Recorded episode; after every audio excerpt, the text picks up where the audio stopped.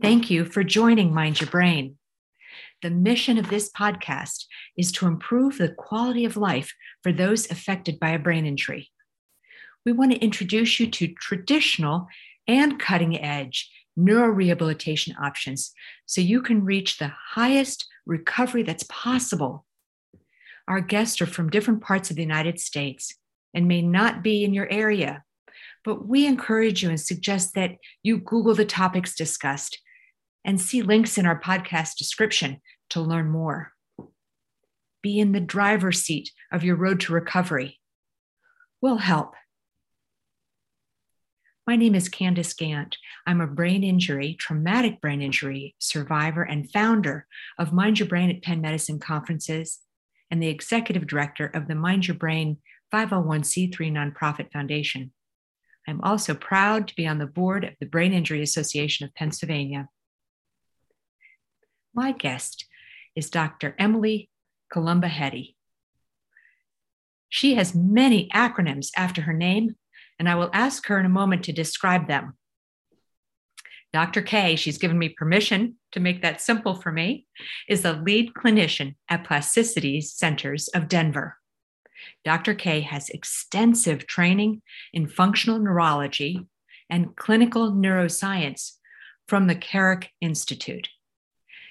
She is certified functional medicine hyperbaric clinician, a diplomate on the American Board of Chiropractic Neurology, and a fellow of the American College of Functional Neurology. Since being hand selected to serve on the plasticity clinical team in 2016, she has had the opportunity to help clients with hundreds of unique conditions gain a better functional status and quality of life. She also enjoys presenting on neurodevelopment, neuroplasticity to physicians, clients, and families all across North America. So it is a real pleasure, Dr. K, to have you join us today on Mind Your Brain. Well, thank you so much for having me. I really can support the message behind Mind Your Brain and just being able to be a resource for people when there's no roadmap. Indeed. Yeah, thank you. And so I'm looking forward to learning more about brain plasticity and the pyramid of neurorehabilitation. But first, tell us about all those initials and acronyms after your name. Tell everyone what those stand for. Well, long story short, I just really like going to school. Uh, but no, I have a, a doctorate in chiropractic. I studied uh, neurology for several years as well. That's where I got the uh, diplomate on the American Board of Chiropractic Neurology. Then I got my fellowship um, in the American uh, College of Functional Neurology. Um, I've done some schooling for hyperbaric oxygen therapy, um, neurofeedback, uh, and neurochemistry and nutrition, I would say are kind of my topics. But when you're working with the brain, you just have to really arm yourself with as much knowledge as possible because every brain is so different. Well put, well put. And I love that you're a student of, of neuroscience. That that warms my heart to know that there's somebody like you that's out there uh, champion the science behind recovery. So let's start with the why. Why brain plasticity should be important to us. Do you have statistics or any research that you can tell us about plasticity? Of course. So whether you want uh, neuroplasticity or brain plasticity to happen, it's going to happen anyways. Um, it's it's just a fancy way of saying that your brain learns and then it gets better at doing what it does the most. The reason people with TBIs or or people that have had concussions should know more about plasticity is because it's not always good. Neuroplasticity is a double-edged sword. If you have a bunch of symptoms following your concussion, and those symptoms pers- persist, right? Or you have a traumatic right. brain injury and those mm-hmm. symptoms stay with you, your mm-hmm. brain's actually going to get better and better and better at having those symptoms. You got to break the chain. You have to break the chain. You have to break the cycle. So that's where positive neuroplasticity comes in, or the sense that if we do things to rehabilitate the brain by helping it learn or helping it strengthen certain pathways, that we can make lasting changes.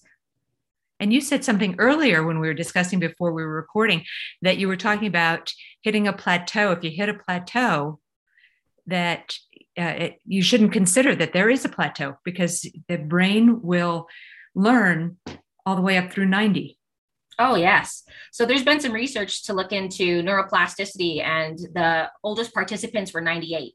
So it's not that at 99 your brain stops being able to learn. It just means that that's where all the research stops. Mm-hmm. Um, but your brain can always learn something new. And, you know, we hear a lot like people plateau, or it always breaks my heart. But I have a lot of my patients who say, you know what, before I came in, I was having my doctor say, you just need to learn to live this new life. Like, this is your new normal Mm-hmm, Let's switch mm-hmm. to a route where you just accept it as opposed to a route of rehabilitation. And I do have a little bit of a problem with that because if someone hits a plateau, that just means that whatever therapy they're doing maybe has maxed out for right now, but there's no reason to think that a brain has a ceiling or a cap for learning. That's encouragement I think everybody needs to hear.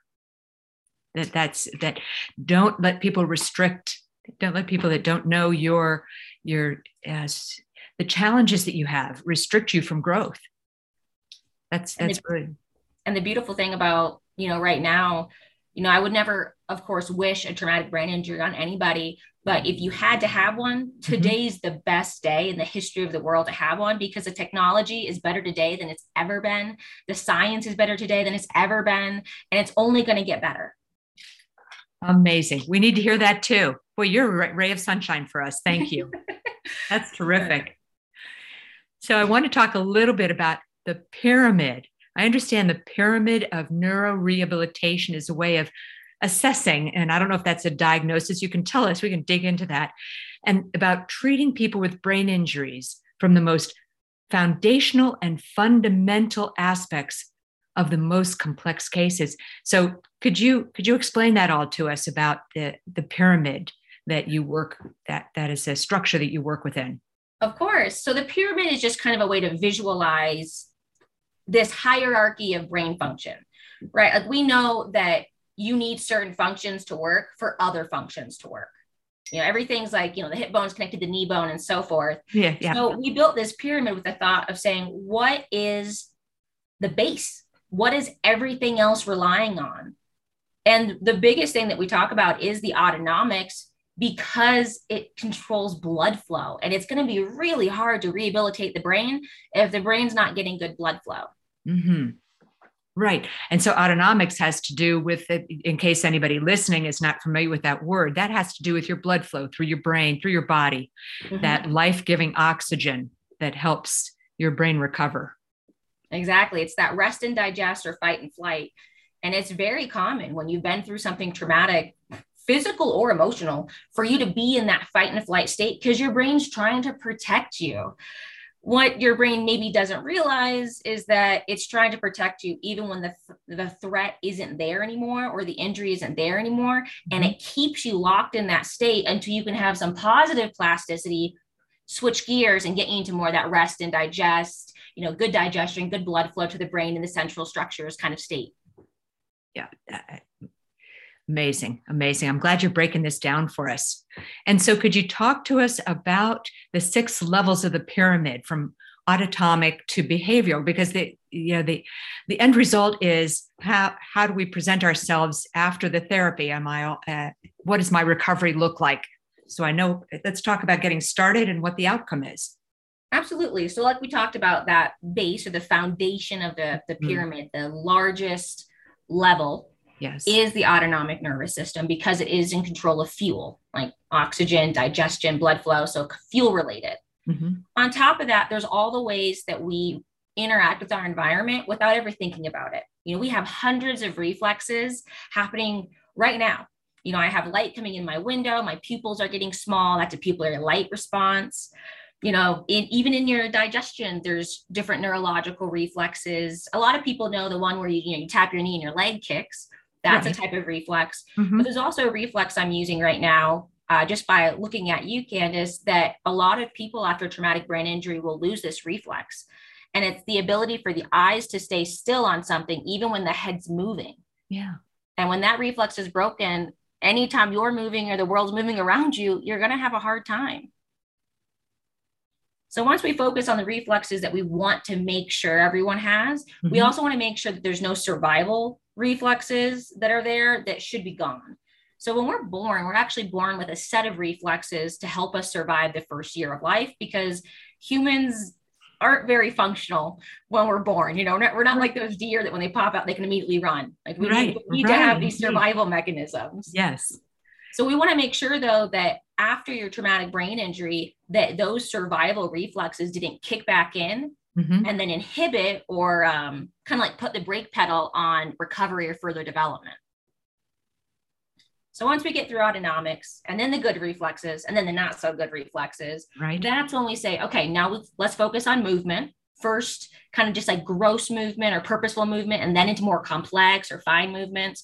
And then let's talk about behavior because if you're not perceiving the world right, if you're not getting good blood flow to your brain, if you're in this like fight and flight survival mode, why would we think that you'd have good behavior? Why would we think that you would have good cognition when your brain is so desperately trying just to stabilize these really rudimentary fundamental functions? Yeah, exactly, exactly. I believe I, I so I now have a clear picture that pyramid, how the it the structure of it is so critical to get to the outcome. And so, how do you start? So, for instance, I didn't have as many, well, I guess I did. I had a few, I had to learn to walk and talk again. So, I had the challenges of learning new physical skills. Mm-hmm. And that, as you suggest, that prevented me from reaching the goals I had because I had to fix that first before I had a behavioral reaction. Right. So we kind of joke, it's like a baby Mm-hmm. You know, what do babies do really well in the first couple of weeks? Sleep and poop, right? That rest yeah, exactly. And cry, right? And sometimes cry. so it's really just like my daughter. And then as they start interacting more, you know, they can watch someone walk across the room or they'll turn their head to a noise. Like those are some of the good reflexes. And mm-hmm. then after they hit about one year old, they shouldn't have any of those survival reflexes left. And then they start right. walking. And then after they've been walking, they start you know doing more complex movements and then they learn to talk and then you know they learn about good behavior bad behavior and then they learn about cognition. Um, so it's really just kind of taking your brain back through the steps that it had to be when it first developed. Mm-hmm. and now tell me i'm a new patient of yours and walk me through the diagnosis process or the assessment so that i'll know where to begin and you're going to start me at the base i'm sure. You're going to tell me that but tell me why. So as a, as a patient what what would you suggest for me where we start? So i always say we have to see where you're at to know where, where we're going. Mm-hmm. so our diagnostic processes t- take about two hours. I want to look really intensely at your vitals. So i know some people you know they go to the doctor they get the blood pressure taken whatever. Yeah. It's very common there's right. actually more info you can get from that if I do it right versus left, or you seated or laying down or standing. So mm-hmm. we'll do your vitals, the blood pressure, the oxygen, the heart rate in a several different positions to see how your body is responding to it's called an orthostatic challenge, but aka standing up. I mean, you, you guys might be able to comment on it, but early on, do you ever get up so fast you were like, oh God, I have to hold on to something, you know? And that's usually because your blood pressure dropped and your heart rate spiked. So we have to make sure that the the blood flow, the autonomic nervous system is looking good and, and reacting appropriately. Otherwise, we need to make sure that that's our number one priority when we start working on the treatments. And then from there, we look at balance.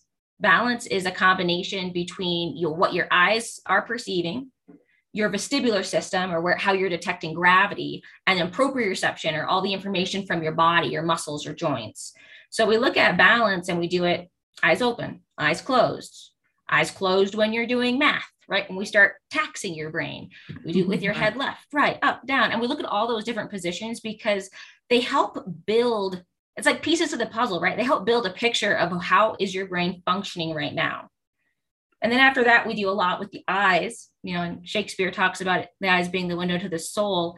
Um, but I can definitely tell you, there, your eyes are a window into brain function. You know, the different types of eye movements, whether your eyes are jumping or tracking, like sliding or reflexes, or how well they can stay still, all of those are related to different parts in your brain. So we have a really cool piece of technology called video oculography. So it takes videos of your eyes, oculo, and then creates graphs off of it, graphy. So video oculography. And it allows us to see what your eyes do even when they're in the dark and there's nothing to look at. And that can be really telling because that's a little bit like your default state. Interesting. You'll have to tell us what the treatment for that is, because that's really fascinating to me. But I don't want to stop the progress of you describing each of these levels.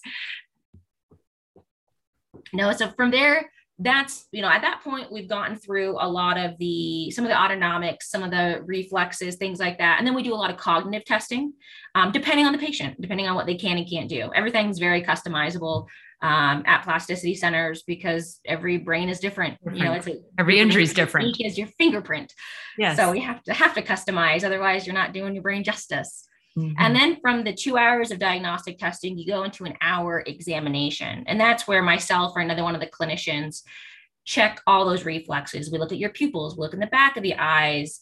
Um, we look at your coordination, you know, touch my finger, touch your nose. I want to see how your eyes are positioned in your skull. Mm-hmm. I want to see how your vestibular system is responding to movement. Um, so that all takes an hour or so. And then after those three hours, that's when we come up with a treatment plan. Got it. Got it. Okay. So take me through a treatment plan then, because I want to go back to that eyes. If I had, there's many things with my balance, vestibular training. I think we're, uh, many people are familiar with that. Uh, but tell us other treatments that you might, that you often are prescribing. Absolutely. So we break down our treatments the same way we break down the pyramid. So the 1st mm-hmm. chunk of the treatment time, usually treatments are, you know, an hour ish, depending on how much a patient can talk, maybe 45 minutes, sometimes longer, sometimes less. But the first chunk of it is going to be about autonomic stabilization, which is a fancy way of saying making sure that we do everything we can to get you in that rest and digest state okay. and everything we can to make sure you have good blood flow to your brain. So the couple of types of technology we use for that, one is called, and hold on to your seat, that's a big okay. word. Okay. Photobiomodulation. Okay. So it's a way to modulate or change your biology or your brain mm-hmm. using photons, which is light. So we have low level laser therapy or photobiomodulation, which uses infrared lights and lasers to help activate um, or help increase blood flow in different areas of the brain. So it triggers that blood flow through yeah. light. It's actually a really cool phenomenon. Um, I'll get a little nerdy with you, but I can definitely just stop me if it's not making sense. All right. we learned that, and not we like me, but we like a scientific community learned that the neurons or the cells in your brain right. have chromophores or these little sections where they can actually take light energy, which mm-hmm. a light energy is called a photon, mm-hmm. and then turn it into ATP, which is what your cells use for energy. And every time it does that, it sends a little chemical signaler to say, hey, I need blood because I'm doing some work here. Right. So because right. we're sending the light in, we let uh-huh. the cells use it to make energy. And because they do that, they automatically call or ask for more blood. Fascinating. Yeah, that's really good stuff. And I see Kirby, who's here on the call with me as well, and she's shaking her head that this is really good stuff. Yeah. And this is something where you know even even at plasticity centers i've been here since 2016 i don't think it was till 2018 that we started having photobiomodulation simply because devices were not that easy to get a hold of like it mm-hmm. wasn't the technology hadn't right technology hadn't advanced enough to have it in clinics um, but now you can even get units for home use so Amazing. It's, really really fascinating stuff so the light is triggering energy through energy through production, which energy. then triggers blood flow. Nice, nice. All and the right. fun thing about that is you can get very specific. Mm-hmm. You know, there's a certain part of your brain that's there to help you like have expressive language, right? And it's a real, it's not a huge area. Um, it's just oh. over on that left parietal cortex. So you can use that laser. It has like a one square centimeter head and highlight that area. Or if it's someone with a lot of autonomic issues, I want to highlight the brainstem well, the brainstem just lives an inch and a half past the back of your throat. So we'll use this long probe on our laser inside the mouth towards the back of the throat so that we can start highlighting that brainstem to really ask for more blood flow and heal because that's where that autonomic nervous system lives. Great stuff, Dr. K. Thank you for breaking that down for us too. Yeah, I think that's that's really fascinating. Now, what's my next step? All right, so that I've done all the work that you've prescribed at my base. Now, where do I go? What? How do we work together to to uh, to improve my outcomes? Absolutely. So after we do all the photobiomodulation, we move on to electrical stimulation, and we do. Oh, that sounds scary. No, no, no, no, no. It doesn't feel like a shock. I even do it to little kids and they don't mind. It feels more like a pulse. So instead of the e-stim that maybe you see at a lot of PT offices where like the the mus the whole muscle will contract, the type of electric, which is good, by the way, that's a, a good way, a good, good type of good response therapy. Um, but what we what we do is a little different. Instead of having those like sticky pads, we just have these two probes and we'll put them along one of the nerves, either in your on your face, on your tongue, on your body, to use that nerve as a pathway to activate a certain area of your brain. So a lot of the nerves that are on your face and on your tongue are parasympathetic. So when you trigger them, they trigger that rest and digest function. Right. So we'll do a lot of electrical stimulation called somatosensory evoked potentials, or that special type of electrical stim that has the probes on different spots on your face, like on your cheek or on your eyebrow or on your tongue, to help once again encourage your body and your brain to go into that rest and digest parasympathetic nervous system function because that is where you can heal the best and heal the fastest. So uh, tell me if you if you shock so you have electrical stimulation that calms your nerves? I would have thought that that would that would yeah, trigger no, a, a, different no, response. it's a little bit weird. It it activates or it, it kind of like stimulates the nerves that are in control of calming you Oh, yes. All right. All right. So that, get, like that makes more, more sense. juice right. to the brake pedal. Yeah, giving yes, more juice right. to the brake pedal. I want to get to the brake pedal. I didn't, and the word stimulation, I think, was uh, an opposite uh, reflux. Yeah. That you would have. Yeah, it's instead of, you know, sometimes you can't get the nervous system to take their foot off the gas. And that's uh-huh. where you have to make the brake pedal get pressed a little bit harder. Um, but it's still the same kind of same result of increasing that rest and digest function. Terrific. So I'm rested and I'm ready for the next step. Where are you going to take me? After that, we'll do a lot of neuromuscular reeducation, uh, which is a way of doing head movements and body movements and eye movements to help retrain the brain. And that's where we go from super high tech to super low tech because we do a lot of that with just our hands. oh, tell me, tell me about it.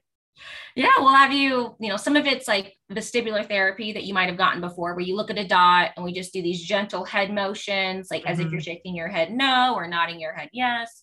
Or if I want to stimulate other areas of the brain, like maybe the cerebellum, like a right. little part of your brain that's towards the back. Yeah. You know, I'll take certain limbs, whether it be your arm or your leg or your mm-hmm. wrists, mm-hmm. and I'll move them in these complex nonlinear movements or these kind of new movements for your joints and for okay. your muscles sure. because that helps stimulate that part of your brain.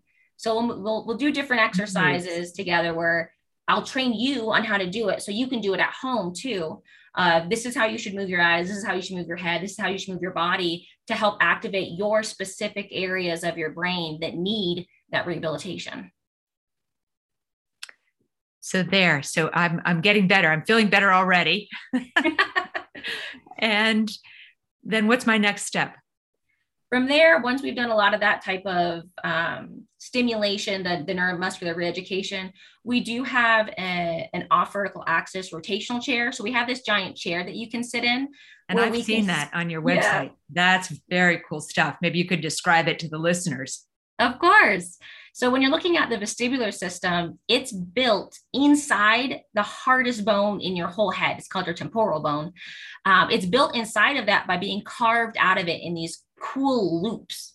Mm-hmm, mm-hmm. So the thought process is how do you fully activate? Like how do you get the, the most stimulation to the loop, if you will, or which which area of the vestibular system needs it? And the answer is a full 360 degree body flip. so wow, we'll, we'll wow. change the angle based on what you need and we can change the speed. And, you know, I've never had anybody throw up or vomit or anything like that. Sometimes day one, people are like anxious or scared about it, but sure. it's actually yeah, it's huge, really safe. It's a huge contraption, right? It looks like something you'd see next to a Ferris wheel at a fair. Yeah, it's like something I've read out of NASA, right? Yes, exactly. Exactly. It's a big piece of equipment. Yeah, it takes up a whole room, mm-hmm. um, but it's very safe. You have a five point harness and a lap belt and an ankle strap and everything that we did during diagnostics and the physical examination gets accounted for when we prescribe your therapeutic plane of movement. So if I put you in that and I just spun you around chaotically, yeah, of course you're going to get sick. Yes. But if I'm only spinning you at the angle that's good for your brain, mm-hmm. you don't get sick. You a lot of my patients actually say they felt grounded afterwards, like centered more in their body Yeah. or clearer. Um, but it, it's a very it's it's intense, which is Mhm. good though because intensity helps break that negative plasticity faster. And how do you know that that's the section of my brain that needs attention? So it's based on some of the reflex testing I did with you in your physical exam, where I took your head and I moved it in different ways and looked to see what your eyes did. Yes. And it's also from your balance testing, like where are you holding your weight? Is it forward? Is it back? Is it left? Is it right? How did you sway? Which way did you turn your neck to make yourself more stable? Um, so it's all the data from that that lets me know that, and just you know a lot of my clinical experience over the years. Mhm. This is what's going to be the best for you. And how are the outcomes of that? That I'm sure that you receive, I'm sure it's very gratifying because I can see just from your expressions on your face how passionate you are about this treatment. And it must be equally as exciting to know that this recovery for your patients that is so well appreciated. I will say I love what I do. Is there anything more fascinating than the human brain? Mm, We all have them, but we know so little about it. Yes. Yeah. But no, Uh, it's it's it's amazing to be able to help patients. You know, on average, we we we've you know looked at the numbers. On average, our patients have seen eight different doctors before they ever get to us. So I know that they are days, months, years, sometimes Mhm. decades into their recovery journey. But when you're able to make a change in them in just five days, um, and they just their hope gets restored, and you give them a home exercise program, and you assign them a patient success manager so that we can stay in touch. right. Um, and then maybe I see him again later down the road. But just being able to make that first, like having that first budge in the right direction when they've been so stuck for so long, it never gets old. Yes. Yeah. I, I'm feeling, I'm feeling the energy that you're getting. And then statistically speaking, uh, 92% of our patients get a statistically significant change in their symptoms, like in their symptom severity score. And about 80% of our patients will get 50% better um, that have had a concussion or a mild traumatic brain injury. So we do have some good outcomes, but there's also, we have such a wide net of people to refer to because if it takes a village to raise a child, it takes a Mhm. network of doctors to rehabilitate a human brain. And I have no ego when it comes to that. I refer all my patients to someone else at some point because there'll be a time where they all are stable and maybe I'll be there for you know checkups every once in a while but if they need something else i'm more than happy to make sure they find another you know amazing clinician that'll really listen to them and and customize a treatment program for them too and I think that's important. You said something that I, it really struck a chord with me, and that is that it's you're referring them to people who understand TBI and, and any brain injuries, and so you're not referring them to someone who doesn't have that expertise. So you're confident that they're going to get the right treatment and the and the right empathy and the understanding, right? Because I think that is a dearth of uh, of activity for somebody. They're they're so discouraged because the doctor doesn't understand them. yeah and that's something where if i do have a patient from somewhere in the us or in canada or even south america where like i i don't know a doctor in their area i'll make calls i'll be like hey i have this patient do you feel confident and if they say no i'm i'm not going to set my patient up to fail everything that we do is really designed to help our patients succeed in the long term Mhm. I, I, I feel that. I know that from just talking to you, and I've seen so many. And, and in the remarks and in our comments at the end, uh, we're going to talk about how they can be in contact with the, the Plasticity Center. But tell us, what did we miss? And, and so, have I reached the top of the pyramid? So you have not reached the top of the pyramid. Um, but what we say is the type of care that I provide, that neurological rehabilitation, Mhm. is really best for autonomics, reflexes, making sure the good ones are there, making sure the bad ones aren't, and then some movement and some cognition. Mhm. But if it's mostly movement, I refer them out to PTs and OTs. If it's mostly cognition and behavioral, I'll send them to OTs or some other types of therapy like CBT or what have you. Mhm. But really, some people make huge changes in their cognition when they're with us. And I joke with them that I didn't make them any smarter. we just stabilize the foundation so those higher areas of your brain can finally do what they're supposed to do. You know, when you're in fight and flight mode, your brain does not care about remembering people's names. It does not care about deductive reasoning or mathematics. Your brain cares about how sensitive can your eyes be, how sensitive can your ears be, um, and how, how can we keep each other safe. Right. And that's So where it shuts can- down. Right. Your reaction right. is to shut down and not let, not let any information be absorbed. Exactly. So when you can get out of that state, some people have huge changes in their cognition, and I, I joke with them. It's it's because you're finally getting good blood flow to your brain, and your brain finally is realizing that there's not a threat in the room. It can just do what it's supposed to do. It can do what it's good at. Um, that's just maybe been locked behind all these symptoms and poor function for for weeks or years. Indeed, indeed. And and so, Dr. K, tell me, uh, do you see patients that are a year out from a- an injury, two years, five years? Is there any time that you you haven't found success with the pyramid? I would say recovery?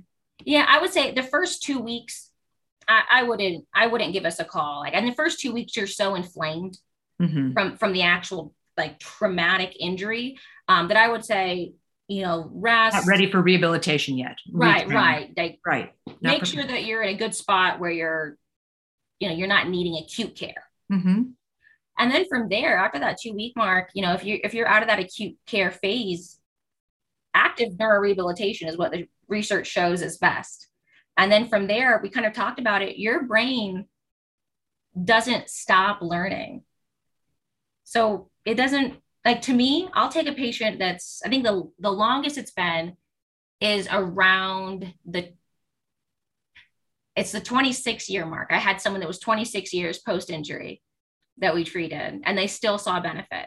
You know, is it a flip of a switch from, you know, not feeling well to 100%? No, it's steps in the right direction. But once you kind of figure out a person's formula, if you will, for their brain rehab, Right. you know, you can customize that home program so they can take charge of themselves and then they can revisit us so that I can say, okay, now you're here. Oh, now you're here. You know, let's keep changing the recommendations to fit this new brain that you have and that you're building.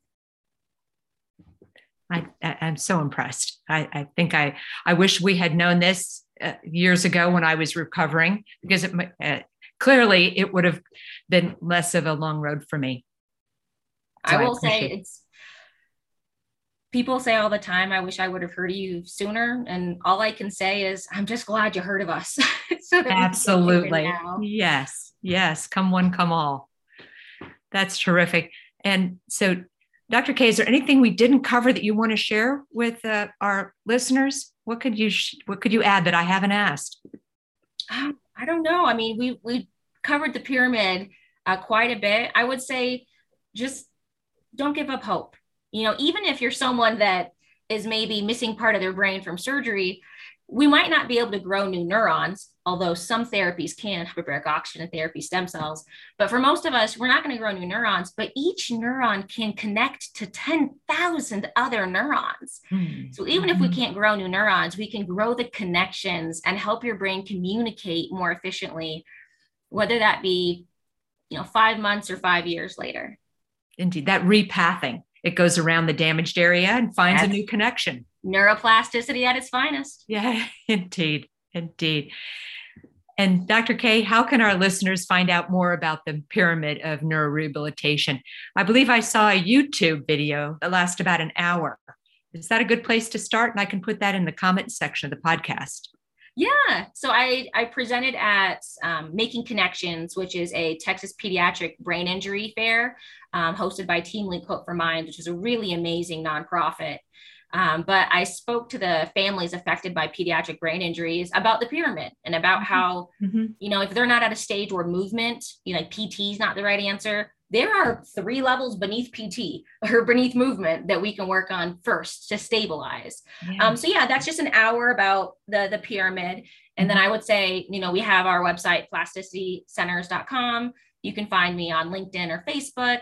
Um, but there are a lot of good resources. Um, and you, you can even hear from some of our past patients too um, by just going to plasticitycenters.com. Brilliant. And I encourage all of our listeners to go and learn more because I think that, uh, like me, they're fascinated by this, and we're always looking for encouragement that you've provided us. And I thank you so much for that. And, and Dr. K, thank you for your amazing work that you're doing. And I hope our listeners have been encouraged by your statistics, the studies, the outcomes that you treat. I sure know I am. Well, thank you for the opportunity to share.